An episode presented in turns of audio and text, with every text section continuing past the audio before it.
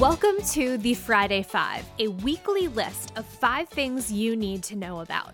I'm your host, Sarah J. Rappel. It is November 8th, which also happens to be National Cappuccino Day.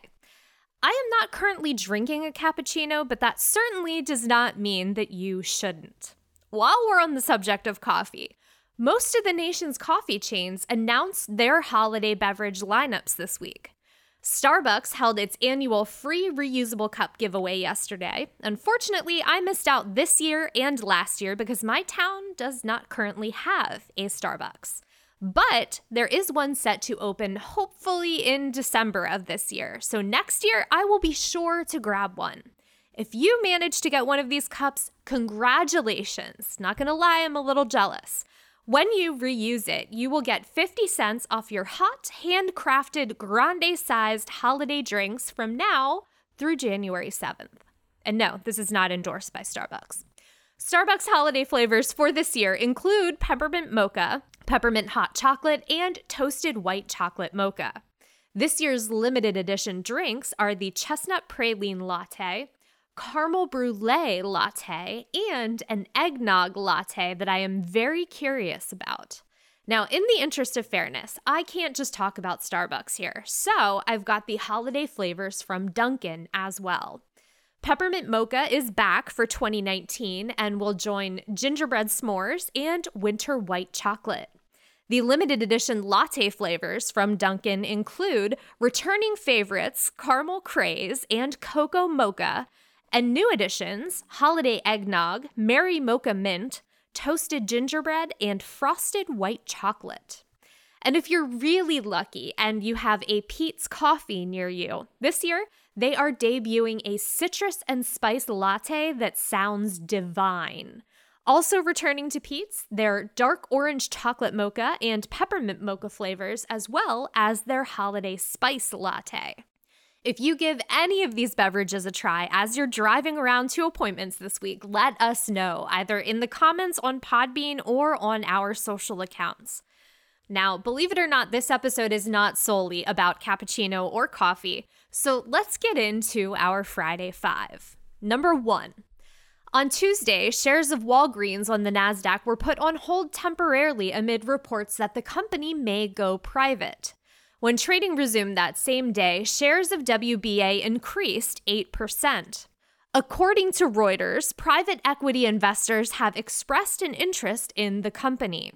The drugstore chain has been exploring talks to go private in a leveraged buyout. The LBO will be the biggest ever if it goes through with a possible $70 billion price tag.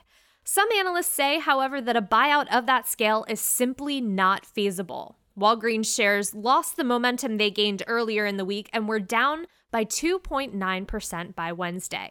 Should the situation change, we will keep you posted. Number two, this week, the IRS announced 2020 federal tax rates and income brackets that people will use to file taxes in 2021.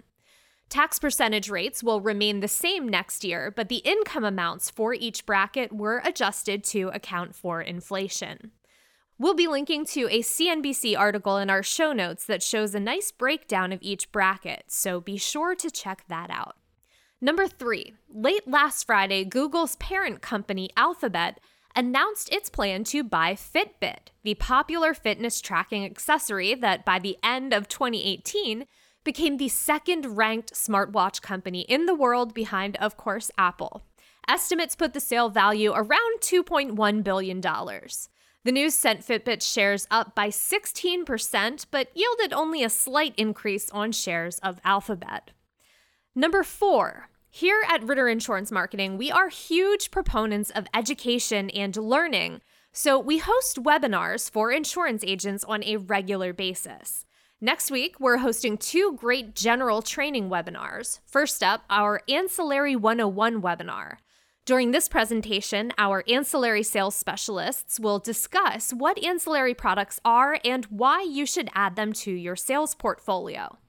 Then, in our next webinar, Final Expense 101, you can learn about the final expense carriers available through Ritter Insurance Marketing and get some ideas for cross selling this insurance to your Medicare book of business. If you are new to final expense or need a refresher, this is the perfect webinar for you. We will have the links to both of those webinars in our show notes. And last but not least, number five, not to brag, but our Agent Survival Guide team has been absolutely slaying it with new content over these past two weeks. Our writers, Lauren and Emily, and our editors, Nicole and Roxanne, have been working super hard to bring you new content. So if you haven't visited agentsurvivalguide.com lately, do yourself a favor and head over and check out what's new. The newest article to go live is Rox's article on five major things to expect in the Medicare Advantage market for 2020. I think my favorite thing to expect was the news on 13 new MA carriers entering the market for 2020. And those carriers are, well, I'm not going to give everything away here. If you want to know, you're going to have to go read the article. We will have the link to that article as well as some other great reads, including these articles that we have recently published. Why you need to make time for Medicare training and where to find great resources. Value based care for Medicare enrollees is the future. Be prepared to discuss Medicare telehealth coverage this AEP and the pros and cons of selling insurance. That's the Friday Five for this week. Don't forget to check out our show notes for the links we mentioned in this episode, the link to last week's Friday Five episode in case you missed it, and links to more podcast episodes that we have recently published. Have a great weekend. We will see you next week. The Agent Survival Guide podcast is a production of Ritter Insurance Marketing.